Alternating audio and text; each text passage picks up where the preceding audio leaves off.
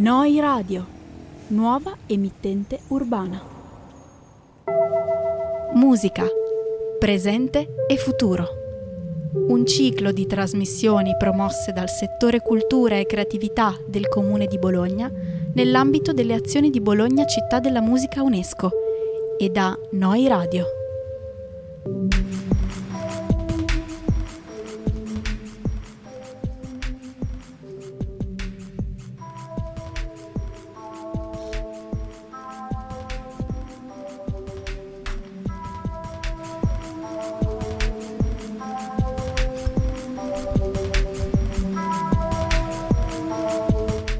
Terzo appuntamento con Do It Yourself, le etichette indipendenti di Bologna, una panoramica sulla produzione musicale di Bologna attraverso le etichette indipendenti promossa dall'Ufficio Musica e del Dipartimento Cultura e Promozione della città del Comune di Bologna nell'ambito delle azioni di Bologna Città della Musica UNESCO, in collaborazione con Noi Radio e parte della rassegna Musica Presente e Futuro. Una diretta aperta al pubblico oggi qui dal Mambo, il Museo d'Arte Moderna di Bologna e in streaming su noiradio.it e che ovviamente sarà successivamente disponibile in podcast. Ciao Morra. Ciao Totta, eh, dopo questa bella introduzione facciamo un'altra introduzione perché è venuto a trovarci Emanuele Giannini dell'Ufficio Industrie Creative Musica del Comune di Bologna. Ben trovato Emanuele, ciao. Eccoci, aspetta, ti do il microfono perché sennò è difficile riuscire a parlare. E, mm, Ciao a tutte e tutti intanto. Tocca a te introdurre sì, questa puntata e salutare. Allora, voglio rubare il meno tempo possibile e mm, diciamo, nel, nell'organizzare questo ciclo di incontri radiofonici insieme appunto a noi radio avevamo in, mente, avevamo in mente di raggiungere sostanzialmente tre obiettivi. Uno quello di far conoscere le etichette indipendenti di Bologna eh, eh, che sono una parte del, dell'ampia e interessante scena musicale eh, di Bologna, appunto, che non comprende solo artisti, festival locali, ma anche le etichette. Eh, un secondo obiettivo era quello di mettere in relazione le etichette fra di loro. Queste etichette mh, hanno spesso eh, natura, nature organizzative diverse, hanno obiettivi diversi e, pro- e proposte musicali diverse per questo anche abbiamo fatto una scelta editoriale insieme a noi radio di mettere insieme etichette che eh, hanno appunto mh, non omogenee, cioè hanno proposte eh, artistiche diverse e strutture organizzative diverse, perché crediamo, in parole molto semplici, che ci sia da imparare l'una dall'altra e quindi metterle in relazione, in confronto, possa essere una cosa interessante. Eh, terzo obiettivo, oh, forse più ambizioso, è quello di eh, dare gli strumenti a quelli che, una parola un po' così difficile da, da eh, i giovani, eh, di fare della loro passione per la musica, perché per la musica si inizia sempre, credo, con la passione, gli strum- dargli gli strumenti per farlo diventare una professione, cioè per poter far sì che diventi un mestiere o comunque un, un sostegno economico. Per cui eh, mettiamo in campo una serie di azioni per dare questi strumenti a chi si avvicina alla musica e intende farne un, una professione. Uh, l'ultima cosa, che non è un obiettivo, ma è che crediamo, siamo convinti che le, le, etichette abbiano un ruolo molto importante, che siano il filtro uh, indispensabile tra, uh, pro- tra, chi produce musica e chi l'ascolta. Cioè l'etichetta ha un ruolo fondamentale sia dal punto di vista organizzativo che dal punto di vista artistico per migliorare la qualità della musica in generale. Ho parlato anche troppo, saluto di nuovo tutte e tutti e lascio la parola a chi. Beh, Emanuele veramente ci ha rubato anche il lavoro, Totta, perché oltre a presentare eh, il lavoro del Comune di Bologna ha anche presentato proprio il senso e eh, ci ha raccontato il senso di questa trasmissione e come si sviluppa, cioè l'unione di eh, etichette, di persone che eh, fanno questo tipo di attività e lo fanno, se volete, anche in maniera diversa, proprio per eh, vari punti di vista e vari approcci che hanno al, al tipo di, eh, di, lavoro in questione, quindi sarà interessante anche quest'oggi capire com'è questo approccio e scoprire delle cose, perché poi è un po' il senso di quest'ora in cui staremo insieme qui su Noi Radio. Esatto, è stato già sicuramente molto interessante vedere il confronto tra le realtà che già sono passate nei primi due appuntamenti, Irma Records, Locomotive Records, Avant, Ireven, Original Cultures, Sonic Belligeranza, Trova Robato e Needed. E invece oggi qui con noi, davanti a noi per l'esattezza, pronti per raccontarci le loro esperienze, ci sono Giacomo Fiorenza di 42 Records, Records, Carlo Mameli di Random Numbers. Innanzitutto vi saluto. Ciao. Ciao, ciao, ciao benvenuti. Ciao. Grazie mille. E poi abbiamo una voce, eh, no? Una voce. Una voce. Quando in effetti si parla di Massimo Simolini, di dischi di Angelica, si può parlare di una voce, eh, anche di modalità molto particolari, di eh, mandare eh, nell'aereo questa voce. Quindi Massimo non è con noi perché si trova in un luogo dove pare non ricevesse il telefono e eh, tante altre cose per cui non poteva essere in diretta in questo momento però ci ha lasciato, ci ha lasciato eh, il suo pensiero eh, e, e, delle risposte che di volta in volta metteremo poi nel corso di questa puntata e quindi poi interagirete, interagiremo anche con questa presenza che non è fisica, è solo, solo in voce. Beh, sicuramente comunque si farà sentire e già ha risposto alle nostre domande, ma appunto a proposito di domande cominciamo ad entrare subito nel caldo di, eh, questa, di questo approfondimento, di questa trasmissione, partendo proprio con la prima domanda come è iniziata la vostra storia, quindi da che desiderio e esigenza è nata la volontà di creare un'etichetta discografica e quali sono stati i primi passi, i criteri che avete utilizzato eh, per la vostra scelta artistica e come vi siete confrontati con le altre realtà del mondo della musica. Partiamo con uh, Massimo che abbiamo registrato, dopodiché uh, sentiremo le voci di Giacomo Fiorenza e di Carlo Mameli che invece sono qui in studio con noi. I dischi di Angelica è un'etichetta discografica nata a fianco del festival nel 1991 con l'intento di produrre le antologie sonore di ogni sua edizione, ma che ha subito allargato le sue prospettive verso la produzione di lavori che si sono presentati nel corso degli anni un piccolo catalogo globale nel mare della musica e del mercato internazionale, con all'interno le più diverse espressioni. Un insieme di arte e artigianato costituisce la collana di Angelica.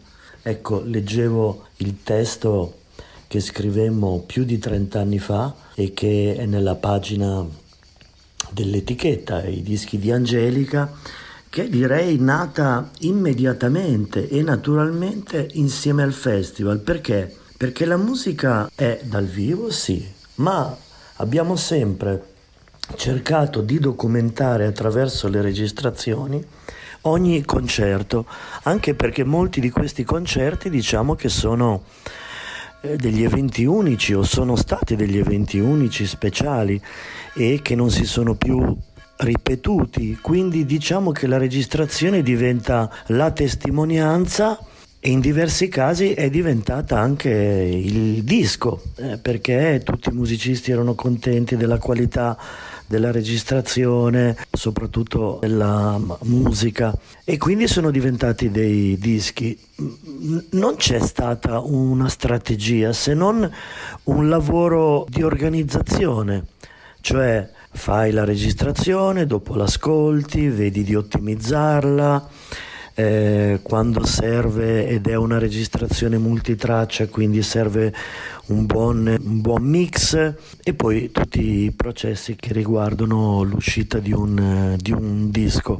Dicevo, è stato soprattutto un lavoro di organizzazione perché prima appunto ci occupavamo delle, delle antologie sonore, cioè compilation che dovevano rappresentare quello che era stato quel festival. Quindi c'era il festival, si registrava tutto il festival, andava, io andavo a scegliere i brani rappresentativi di quel concerto o che stavano meglio nel contesto dell'antologia e poi usciva appunto l'antologia di Angelica 91-92 fino al 97. Poi ci siamo fermati. Da un certo momento in poi erano anche diventate degli oggetti che si consideravano minori. Comunque di fatto noi ci siamo orientati invece di più su singoli concerti, su altre produzioni, su registrazioni fatte ad hoc.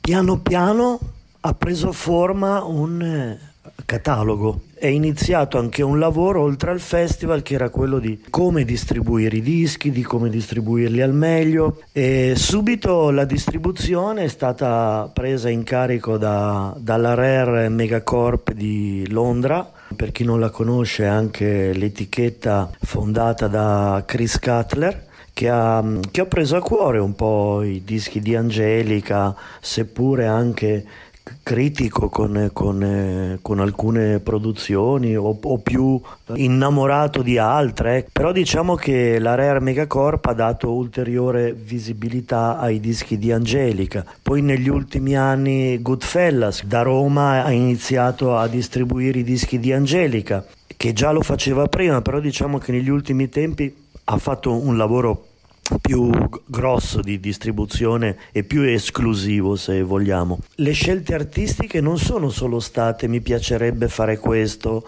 ma hanno seguito anche un po' quello che era il corso dei concerti dal vivo, di come sono riusciti, di come poi suonavano ed erano quelle registrazioni. Quindi a- al di là delle decisioni che bisogna sempre prendere, è anche un po' il lavoro che stai facendo che ti dice che cosa è meglio fare e che cosa eventualmente non si può fare. Ecco Massimo, eh, nella prima parte hai iniziato a raccontare di questa storia trentennale dei dischi di Angelica, una storia particolarmente elaborata come avete sentito, adesso passerei la parola a Giacomo Fiorenzo di Fortitude Records. Eh, Giacomo. Eh, buonasera. No, la nostra storia è molto più semplice, nel senso non è trentennale ma è quindicennale. Quest'anno è il nostro compleanno di 15 anni che lavoriamo insieme.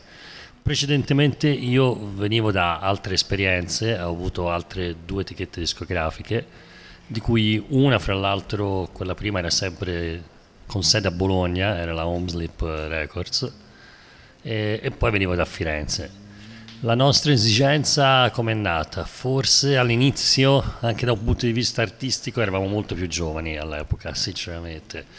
Facevamo musica sicuramente un po' più alternativa e l'esigenza anche di trovare un nostro spazio, molto più difficile uh, trovare uno spazio fra le case discografiche, le grosse case discografiche, i generi musicali.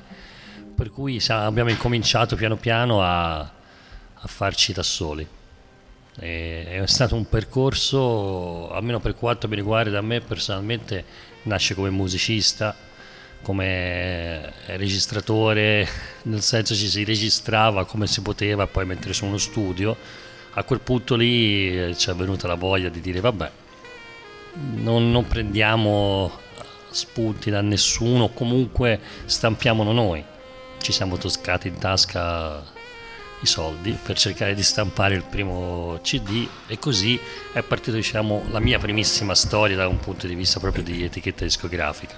È chiaro poi c'è stata un'evoluzione che ha avuto degli alti e bassi, sicuramente anche in base al mercato, di come è andato il mercato specialmente fra la fine degli anni 90 e i primi 2000, i generi musicali, dopo Homeslip io mi sono preso una pausa proprio di di, di stacco, non ne, potevo vera- sì, non, non, non ne, potevo veramente più di in qualche maniera non rincorrere, però si era rotto qualche cosa. Dopo un paio di anni che sono rimasto comunque nel settore, è ritornata questa esigenza di eh, andare in giro, suonare anche come produttore, come management. Vedevi un gruppo, avevo, eh, ma questo è interessante, nessuno è interessato a loro, potremmo farlo noi.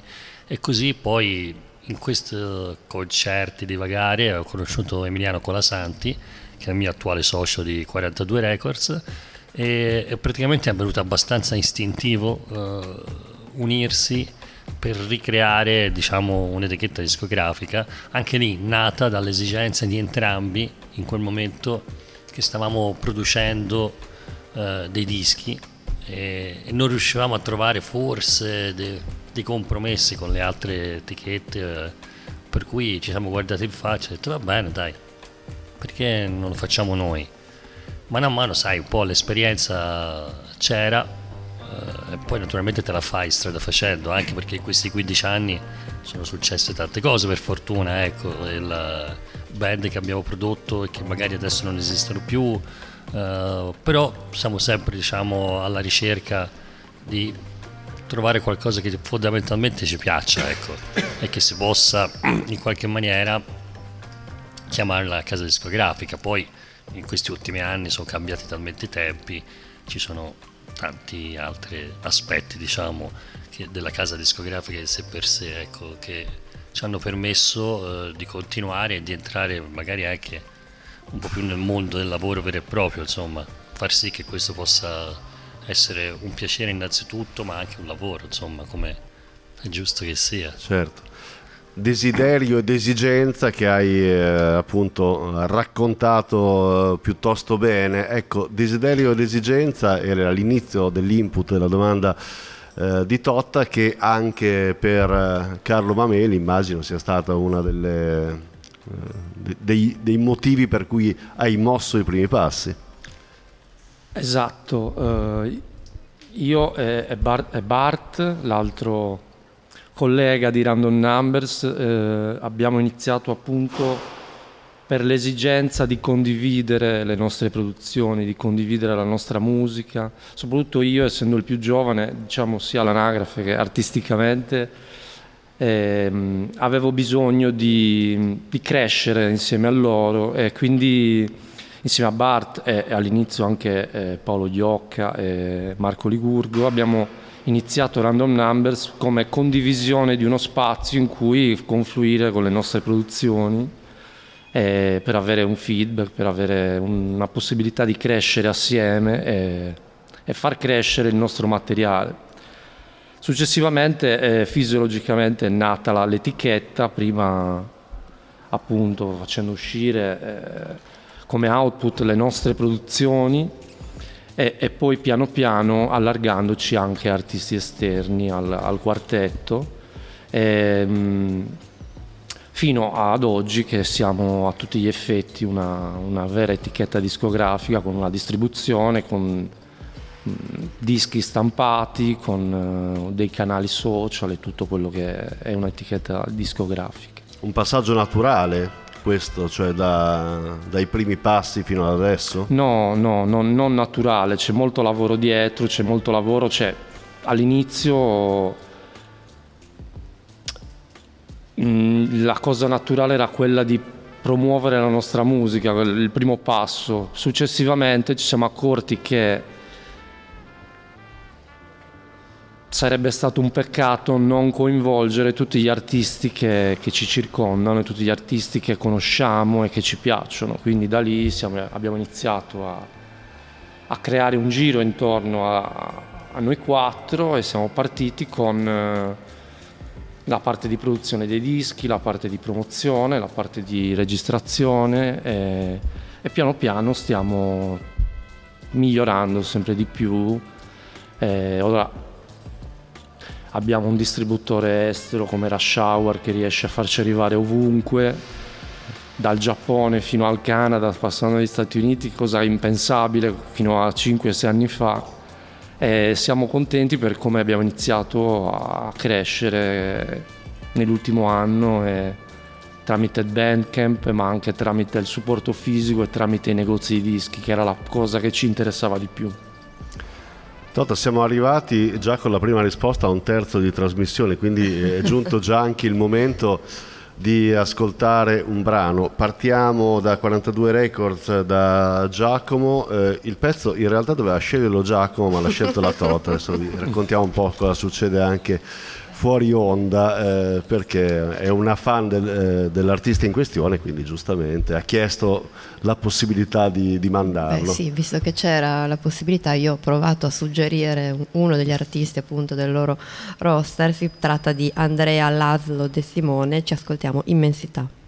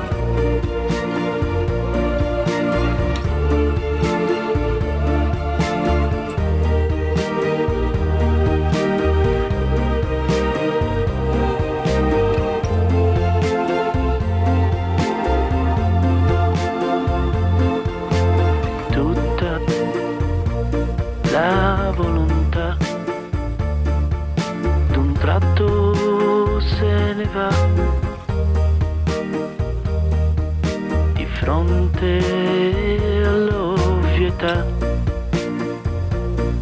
Tutto questo è immensità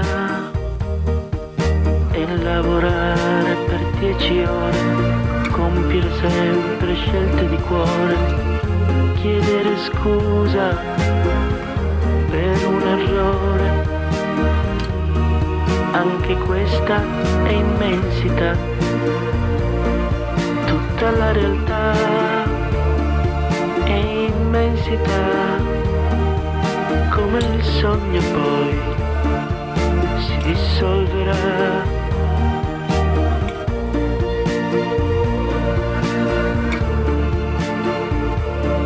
Da domani inizierà una nuova immensità. Da domani.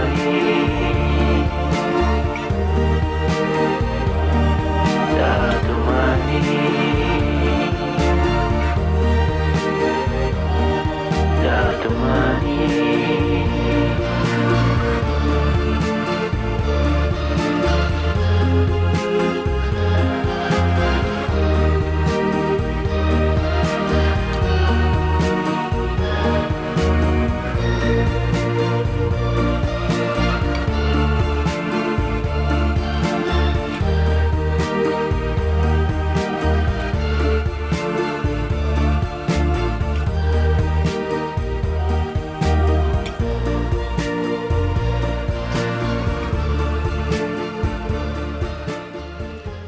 E questo è Andrea Laszlo de Simone 42 Records, un artista che mi, mi piace tantissimo, ha qualcosa di retro ma allo stesso tempo moderno e lo trovo molto emozionante. Estremamente poetico. Sì. Sì, sì. Peccato che si chiami Laszlo e che Non riesco a pronunciarlo, Infatti. grazie Morra. Ma sono cose che succedono del resto Totta. Passiamo alla seconda domanda e come sempre manteniamo la formula, cioè facciamo partire eh, il registrato, che sarebbe il Massimo Simonini dei dischi di Angelica, e poi facciamo intervenire i nostri due ospiti in presenza. Questo è per voi un lavoro, un hobby, una necessità o cos'altro?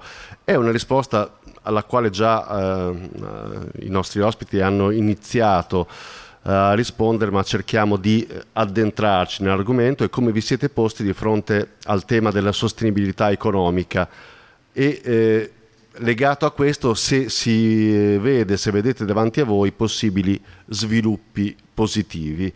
Un po' la domanda delle 100 pistole questa. Sentiamo Simonini cosa dice. Mai avuto particolari hobby o forse non ho mai chiamato quello che consideravo un piacere fare, ma anche una fatica. Poi quando fai le cose c'è sempre la parte che ti piace perché vedi un risultato, pensi che ci sia bisogno del lavoro che stai svolgendo, però non l'ho mai sentito come, come un hobby, ecco. O forse pensandoci adesso per me un hobby potrebbe essere il nulla, cioè quei momenti dove per staccare eh, mi sembra di stare nel nulla oppure di, di viaggiare verso altri luoghi mentre magari guardo una stupida televisione o mentre sto facendo una bella passeggiata. Ecco, probabilmente il mio hobby è il nulla, Mm, altrimenti è un lavoro, certo, un lavoro, una responsabilità che ti chiede di fare determinate cose. Non ho mai pensato a degli sviluppi positivi o negativi, che poi 30 anni fa non c'erano i mezzi di oggi, quindi era molto più costoso e complicato fare dei dischi. Quindi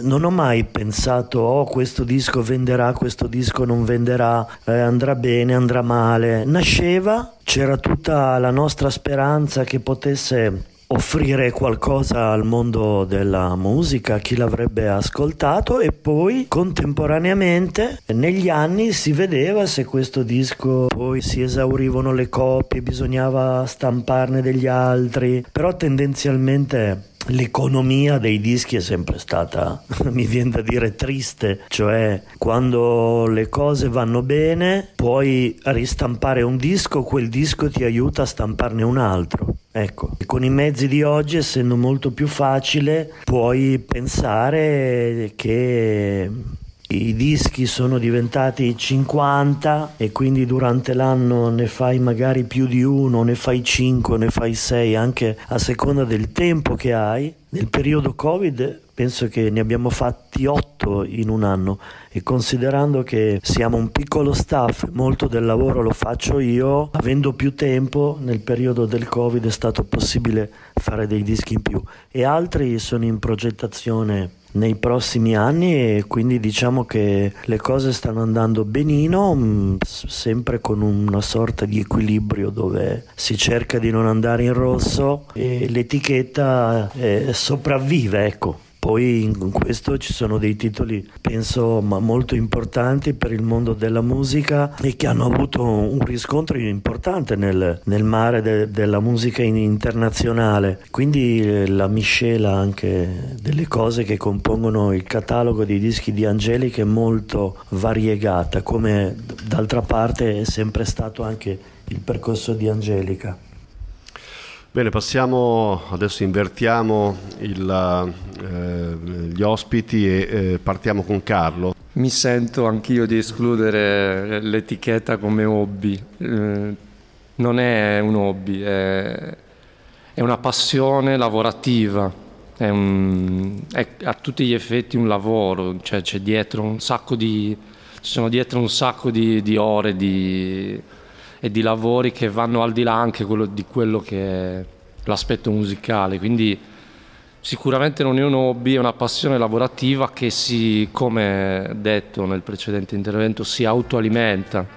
È molto difficile ad oggi per noi eh, farci dei soldi per poterla reputare l'unica professione, ma riusciamo con una sostenibilità di, di- disco per disco di, ad andare avanti e autosostenerci. Quindi diciamo che l'etichetta è un, un ecosistema, la nostra etichetta è un ecosistema che si autoalimenta e si porta avanti co- disco per disco, essendo serie limitate a 300 copie di vinili che hanno comunque poi nell'ultimo anno delle spese molto alte, non possiamo fare altro che sperare che il disco vada bene, sperare perché è, comunque musica eh, diciamo eh, che ha un pubblico limitato nel senso che è molto di settore essendo una musica dance floor ma trasversale che può piacere e non piacere quindi alla fine la speranza è sempre quella di vendere le 300 copie per poter fare il disco successivo Ed è una speranza che viene soddisfatta normalmente? Sì, perché comunque oggi- il lavoro sta andando avanti bene. Ad oggi direi proprio di sì. Gli ultimi 5 dischi sono andati molto bene, soprattutto all'estero, appunto per il discorso che ho introdotto prima del distributore che essendo estero ci dà molta visibilità all'estero e i dischi sono praticamente tutti sold out, escluso l'ultimo di Steve Pepe che è uscito relativamente da poco, eh, però siamo molto contenti. Abbiamo la possibilità di fare per il 2022 altre due uscite già in budget, diciamo, quindi per ora va tutto bene. Bene, passiamo a Giacomo. Giacomo, ehm, per te mi sa che sia molto difficile parlare di hobby visto che sei proprio un lavoratore to cure nel campo della musica, cioè eh, ricopri vari ruoli. e- Sì, in effetti la parola hobby è un po' strana. rischiosa po' da rischiosa. usare. Beh, devo dire che in passato raccontavo qualche giorno fa a degli amici. eh, non è stato facile convincere le persone eh, che te lavoravi nel settore musicale perché fino a un certo punto se lavori per una multinazionale o per la tv o qualcosa del cinema è già- era già più Plausibile. plausibile, no? Sì, esiste in effetti, per cui tante volte mi hanno fatto la domanda ma che lavoro fai? E io provavo a spiegarglielo, però poi alla fine dicevo sempre che facevo il cameriere per campare e così almeno non, non Però ti disturbavano. Non mi disturbavano e allora è un hobby suonare. Eh, no, in realtà no, è diventato un lavoro, ma più che altro, sai, il lavoro diventa mano a mano anche che vai avanti eh, e aumentano non solo gli interessi, ma tutta una serie di situazioni, vedete di dischi, artisti che, che crescono. Noi lavoriamo con i nostri artisti anche da più di dieci anni, per cui è proprio un lavoro che abbiamo incominciato da zero portandolo a un certo livello. Naturalmente mm, non è facile, non è sempre eh, scontato arrivare a certi livelli, però è chiaro che più che vai avanti, più senti la necessità di poter dire che è un lavoro anche perché hai il, te- il tuo tempo che metti a disposizione per fare questo lavoro, per cui se, se ti metti lì a, fra virgolette a perdere il tuo tempo, devi anche in qualche maniera viverci perché non puoi fare altre robe per poterci vivere. È chiaro che in un insieme di cose, specialmente negli ultimi 15 anni nostri, fra lo studio e registrazione che io ho sempre più o meno avuto come è stato anche una base dove poter registrare i nostri dischi con quasi tutti i nostri artisti eh, poi mano a mano anche trovare un, uh, un intreccio fra di noi e avere sempre un'idea ben precisa di dove poter riuscire ad arrivare. Abbiamo magari eh, aperto anche un management che possiamo seguire i nostri artisti un po' come manager, non solo discografici, produttori. E poi è chiaro che più che vai avanti, perché poi come ha raccontato anche l'industria discografica si sta parlando di 300 vinili, potreste camparci con 300 vinili se avessi solo quelli due o tre dischi all'anno. E quindi ci si inventa anche gli altri lavori oppure la professionalità già è insita Ma guarda, nel fatto impara. che tu sei talmente vicino a, a questo eh, ambiente? io che- penso che a un certo punto venga abbastanza naturale tutto ciò, nel senso... Poi noi abbiamo vissuto il digitale, il passaggio dal CD al digitale in cui non esisteva prima, ma anche con la, con la nostra etichetta non, eh, non si parlava di digitale, non c'era nulla, c'era il supporto del CD, il vinile ancora non era tornato, anche se noi sem- abbiamo sempre stampato quando è stato possibile eh, vinili. Poi naturalmente ti adatti anche al mercato e alle esigenze degli ascoltatori e del- di quello che sta succedendo intorno a te.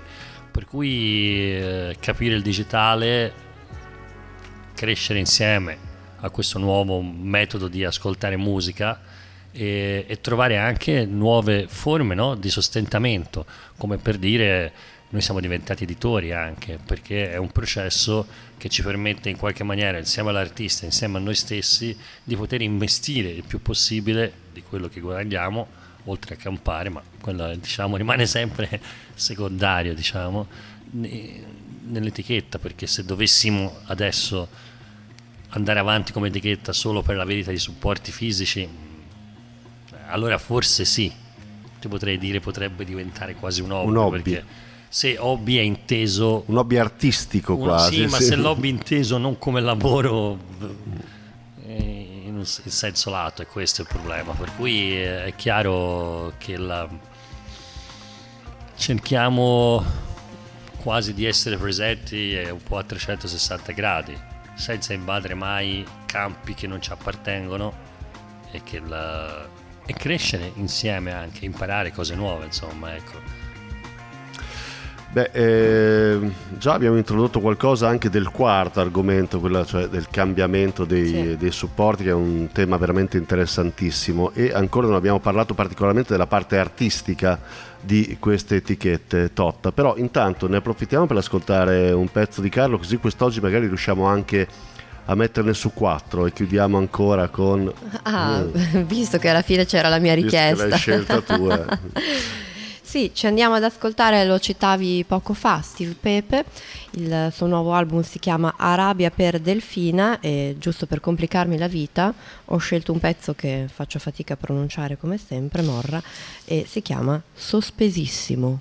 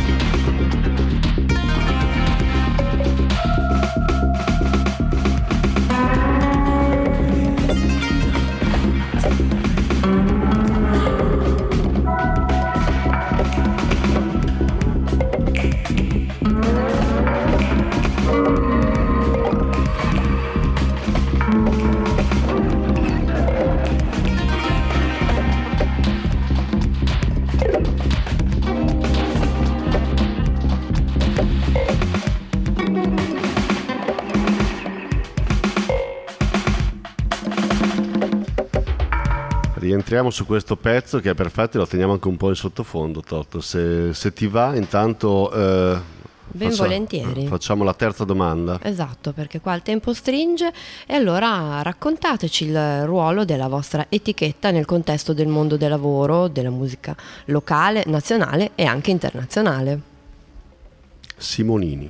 Questa etichetta in qualche modo si differenzia da altre proprio per, eh, per il eh, tesoro che ha nel suo archivio di registrazioni e per i concerti che ha organizzato, perché per esempio quando si mettono insieme dei musicisti per la prima volta, che a volte si conoscevano ma a volte nemmeno quello, colonne della musica internazionale e insieme decidono che quel disco, quella registrazione, eh, di quella registrazione della loro musica sono contenti ed è un'improvvisazione, ma comunque è un evento unico che, che- che si è svolto ad Angelica per la prima e unica volta, ecco che allora forse diventa per il mondo della musica internazionale diventa anche motivo di rarità o avere quel disco è perché quel disco è nato ad Angelica ed è nato al festival ed è più raro che un'altra etichetta possa proporre un disco così perché non ha un festival o perché quel festival non fa concerti di questo tipo.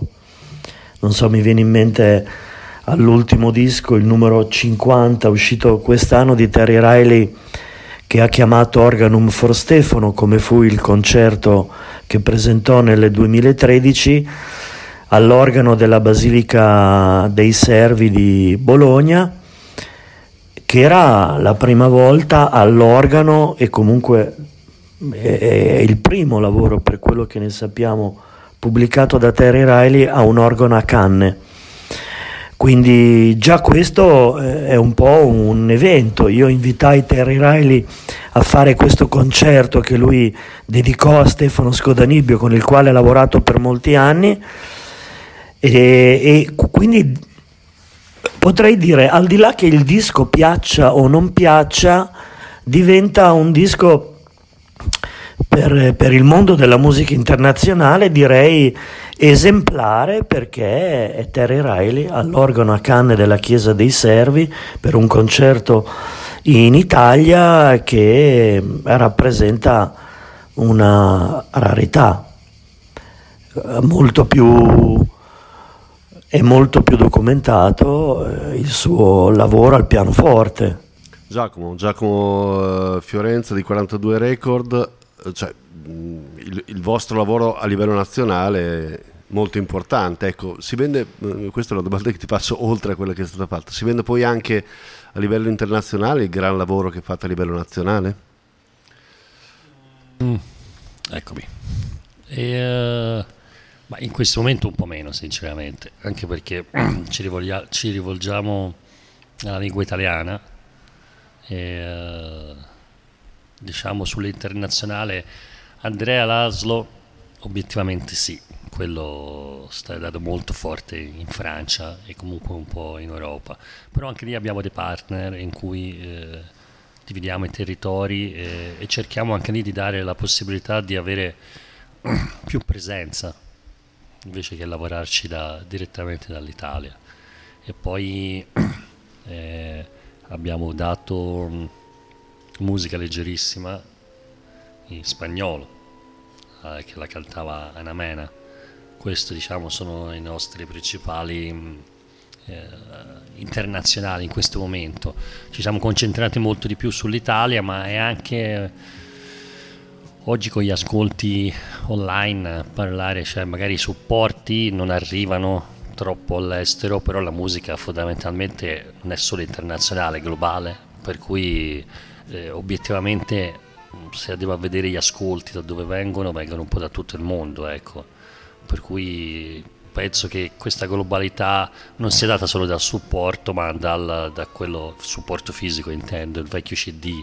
Anch'io prima eh, di, di o- di, mm, 42 Records, quando c'avevamo Homeslip, era un lavoro estenuante a trovare in ogni paese un distributore da spedirli fisicamente da noi, dei cartoni, x copie di dischi che potevano andare nei vari paesi. E la, oggi è molto più diverso stanno pulendo intera qui dietro a noi. Era un- era un solo- non era un, rumore strano Qui, che qui magari succede spesso, nel senso che siamo abituati a qualsiasi tipo di rumore, però questo non l'avevo ancora sentito, quindi ci siamo tutti allertati. E, mm, I supporti poi naturalmente per noi sono importantissimi, siamo sempre rimasti legati eh, al mondo del vinile anche, che continuiamo a fare con gran piacere e a volte dovremmo... Qualche perdita. Eh, nel senso non ci lesiniamo al, um, a fare delle edizioni in cui ne valga la pena, anche perché prima di tutto eh, lo facciamo per noi, cioè io vorrei avere quel disco fatto in una certa maniera, mi piace avere un'edizione limitata, colorata, oppure eh, una grammatura pesante sia del vinile che della carta, per cui eh, inizialmente, cioè fondamentalmente ce lo facciamo come ci piace a noi e poi noi essendo amanti e audiofili di, di questo settore sicuramente piace anche agli altri perché è, è un qualcosa di prestigioso per cui non ci facciamo troppi eh, problemi cioè vogliamo dare un bel prodotto che abbia un senso non eh, che rimanga lì ecco nel senso per cui continuiamo a farlo poi è chiaro che in questo momento è un gran problema di materiali, costi, insomma si entra in un momento un po' molto difficile storicamente per i supporti fisici.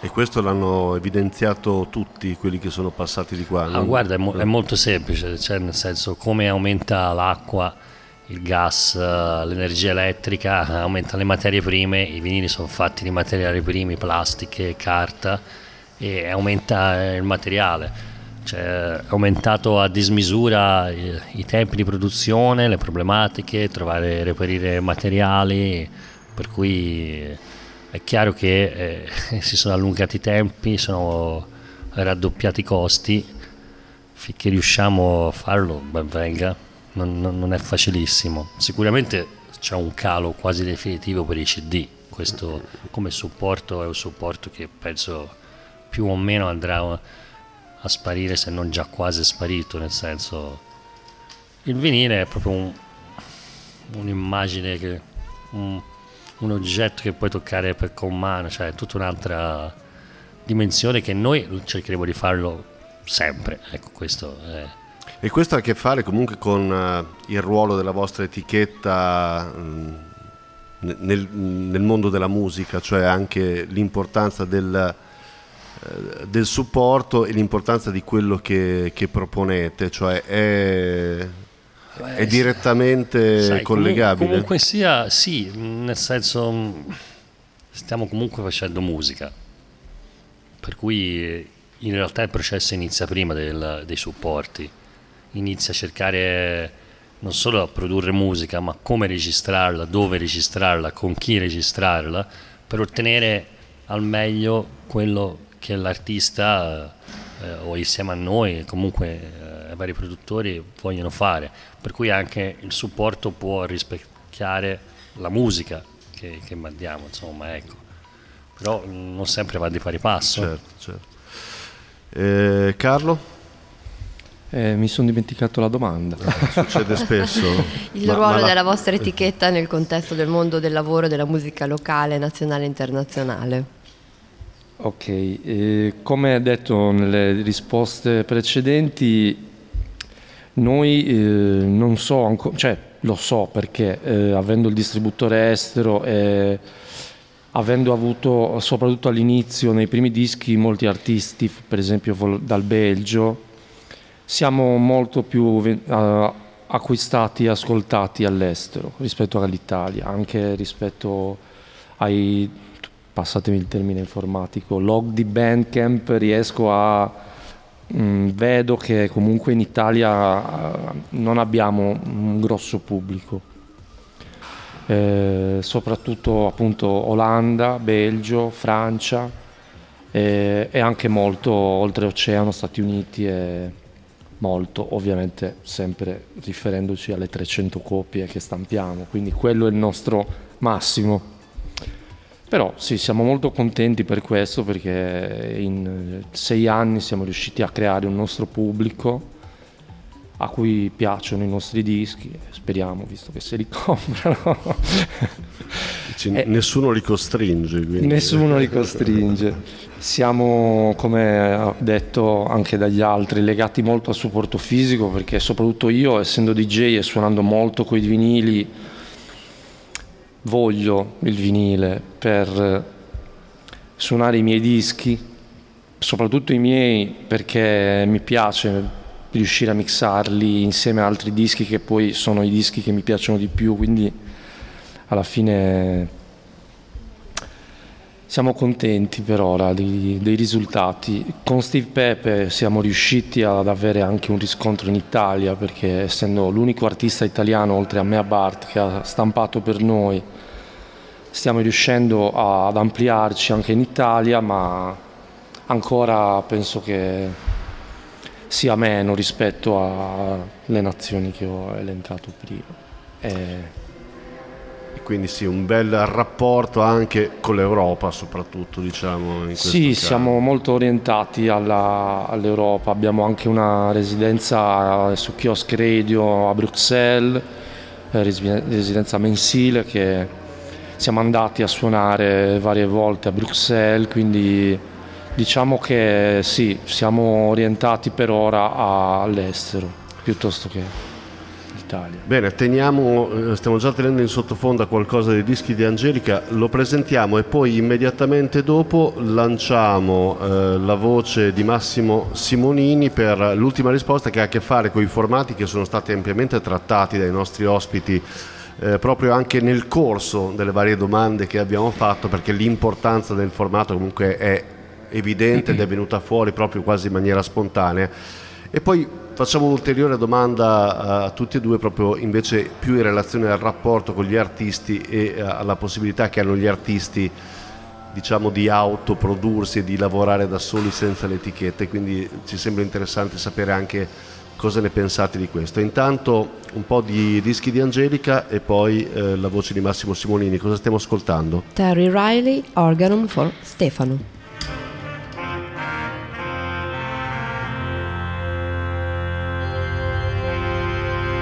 Let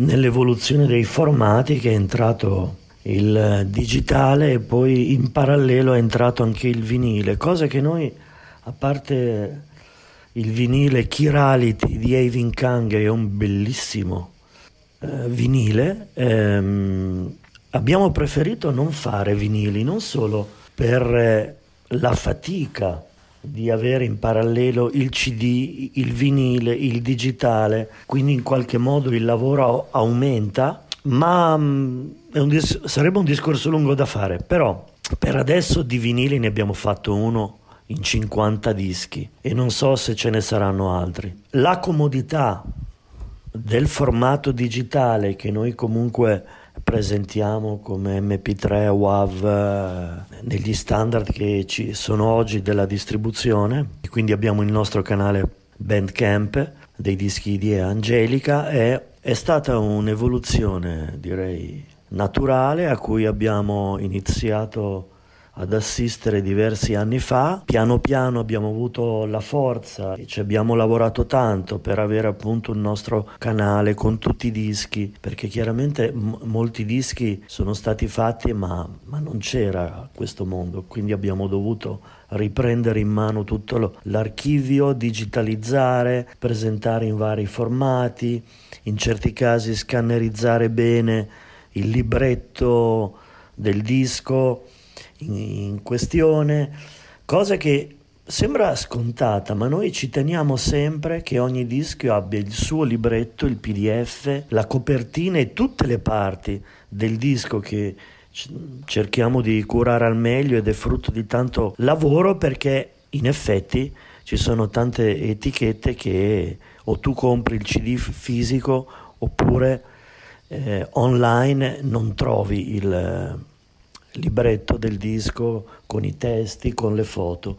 Nel nostro caso invece quello che trovi sul CD lo trovi anche sul CD fisico, lo trovi anche in digitale. Questo ci ha portato quindi ad avere la nostra discoteca dei dischi di Angelica in formato fisico ma anche in digitale, in qualche caso associando dei video a tutto questo che si possono trovare online. Questo ci ha dato la possibilità anche di, di avere più agilità nel portare avanti il la- lavoro perché, non so, a un giornalista, chi eh, recensisce i dischi, puoi mandare un link direttamente, puoi mostrare tutto quello che hai fatto mandando un link senza bisogno di mandare 50 CD, per esempio. Quindi da un lato il tutto è più agile, dall'altro il mare della musica è aumentato e, e quindi navigare in questo mare, oltre a essere ricco di belle sorprese e anche difficile perché la musica è tanta, tanta, tanta e penso che riconoscere la musica che viene presentata diventa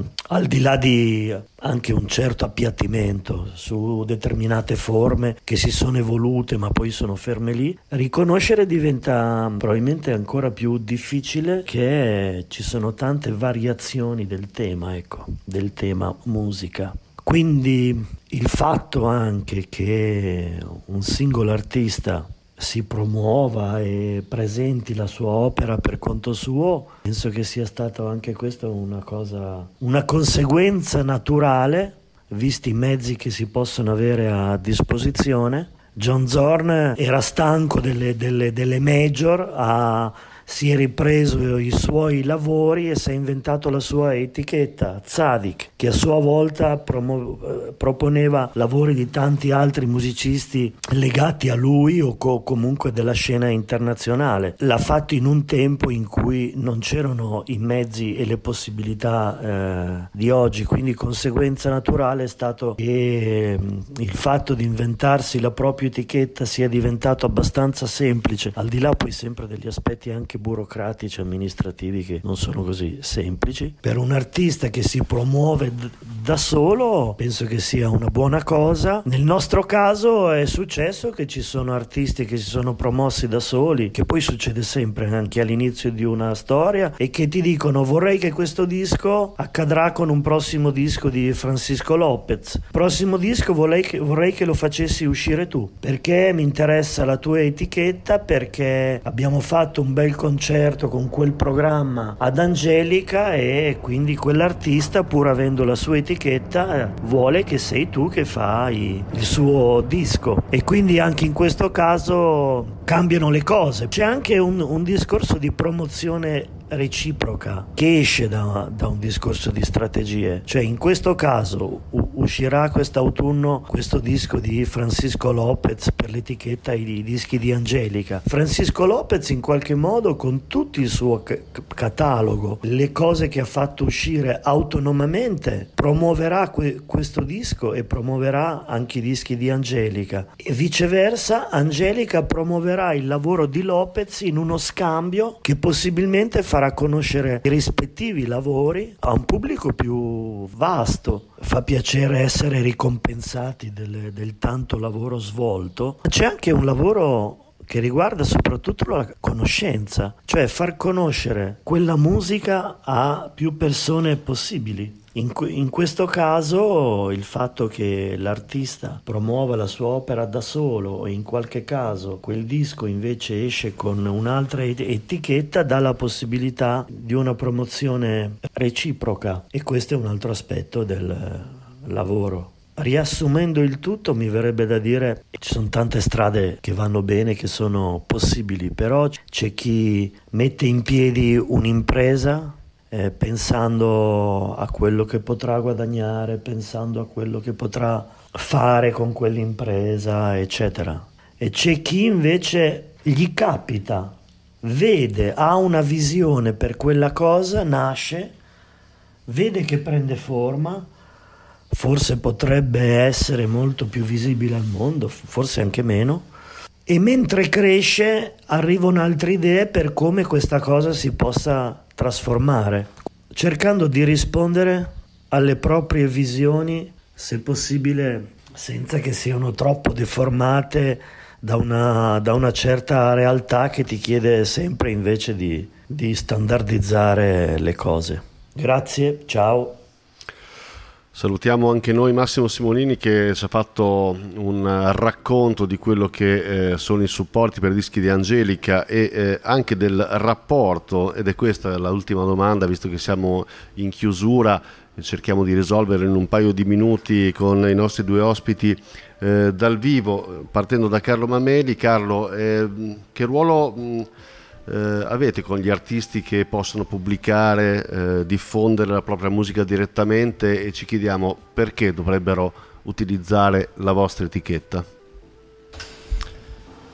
Beh, come detto pure nelle risposte precedenti, noi oltre alla pubblicazione in sé facciamo, portiamo avanti un discorso col supporto fisico e quindi l'artista eh, vede un prodotto fisico che può essere il disco, la cassetta, un output diverso da quello che può essere eh, la pubblicazione in sé su Bandcamp o sulle piattaforme digitali, quindi già quello è un punto di, di partenza. E niente, quindi noi lavoriamo con l'artista uh, anche per uh, cercare di promuovere la sua musica nei nostri canali quindi tramite i, i musicisti, i DJ che ci seguono e, e, tramite le radio che ci seguono e tutto il nostro diciamo, mondo. Quindi un artista che decide di produrre un disco con noi lo produce perché gli piace eh, l'immaginario dell'etichetta, gli piace il mondo che crea l'etichetta intorno a sé e decide di farne parte fondamentalmente. Quindi la, l'unica differenza è quella. Poi... Chiarissimo. Eh, immagino che eh, anche, anche, tu Giacomo in qualche modo ti puoi accodare a questo tipo di... Ma sì, anche eh... perché se parli di artista, perché deve fare un lavoro che non è il suo. Nel senso non che gli voglio levare il lavoro, anzi glielo voglio semplificare io il lavoro a lui in questo caso. Per cui l'artista che purtroppo fa tutto il resto è chiaro che si perde, forse non riesce a trovare un equilibrio giusto, cioè probabilmente non è facile. Per cui mh, mm, ecco, cioè, ci deve essere l'artista, c'è l'etichetta, Certo. c'è il distributore. E i valori aggiunti sono tanti. E I eh. valori aggiunti sono tanti, senza ombra di dubbio. Per cui la... niente, con i nostri artisti si crea comunque sempre un rapporto anche non solo di lavorato- lav- lavorativo, ma anche di amicizia e di complicità sul progetto, insomma, ecco. Per cui la... dipende un po'. Poi è chiaro che a volte ci sono tanti più artisti che non è facile farli tutti naturalmente, per cui poi spesso e volentieri arrivano a fare l'etichetta, la distribuzione perché forse non trovano le persone con cui lavorare e questo però è, È già un altro problema. un altro problema, Che- insomma, ecco. che non andiamo a tirar fuori adesso perché veramente ci sarebbe da parlare un'altra mezz'oretta. Bene, è stato un piacere come sempre sentirvi raccontare delle vostre esperienze e sentire eh, come poi ci- ci siano delle vicinanze tra tutto quello che è il mondo di chi lavora in questo ambito. Ne abbiamo avuto la conferma anche oggi, Totta. Sì, decisamente, è sempre interessante vedere confrontarsi realtà diverse ma che appunto sono accomunate dallo stesso lavoro e dalla stessa passione, perché in questo caso le due cose sono unite e questo è molto bello e anzi accomuna anche noi in realtà. Assolutamente sì. Infatti siamo molto felici di fare parte Sì. di questo grande mondo. Salutiamo e ringraziamo i nostri ospiti. Esatto, ringraziamo Giacomo Fiorenza di 42 Records, Carlo Mameli di Random Numbers e anche la voce, eh, il contributo di Massimo Simonini di I Dischi di Angelica. Ringraziamo ovviamente l'Ufficio Musica del Dipartimento Cultura e Promozione della città del Comune di Bologna e Bologna Città della Musica UNESCO e rinnoviamo il nostro appuntamento per la quarta e ultima puntata di Do It Yourself, le etichette indipendenti di Bologna che eh, sarà il 15 di settembre ehm, e incontreremo Egea, Maple Death Records e Totally Imported. Ma quante sono queste etichette? Sono veramente tante. eh? Siamo fortunati Che a bello, Bologna. eh? Grande fortuna. Bene, avevamo promesso a, Certo. a- a Giacomo di ascoltare Fiori. Lo faccio molto volentieri, così appunto abbiamo andare. una eh, coda finale e la nostra chiusura. Grazie ancora. Grazie a voi. Grazie mille. Volevo Ciao. salutare il buon Bartolomeo Seiler dalla lontana Islanda, Che ci ascolterà. che ci ascolterà, magari in differita. Una sera, tornando a casa a piedi, ripensavo alla nostra vita insieme e ridevo, stavo abbastanza bene, la nostra vita insieme era così. Una sera, salendo in ascensore, riguardavo quegli occhi nello specchio e ridevo, risate senza voce della nostra vita insieme. Io non sapevo niente, ho richiuso la porta dell'ingresso come un matto che accetta il suo mistero. Non capivo con quelle luci spente chi stesse decidendo la vita per noi due. Buonanotte, seduto in fondo al letto, mi toglievo la pioggia dalle spalle. Tu mi hai chiesto com'è che fosse andata, ma stavi già dormendo, dormivi da un bel po'. No, non ti svegliare, lascia stare, che è meglio così. Anche se sto male, io sto bene, solo qui, che a far l'artista per il tuo cuore mi sono garantito il pubblico migliore.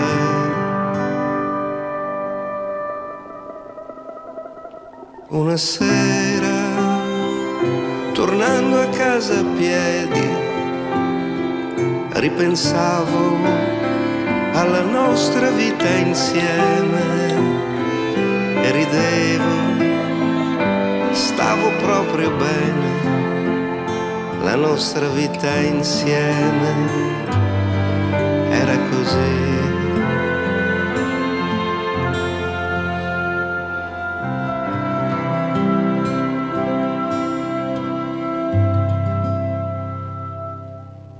neuradio.it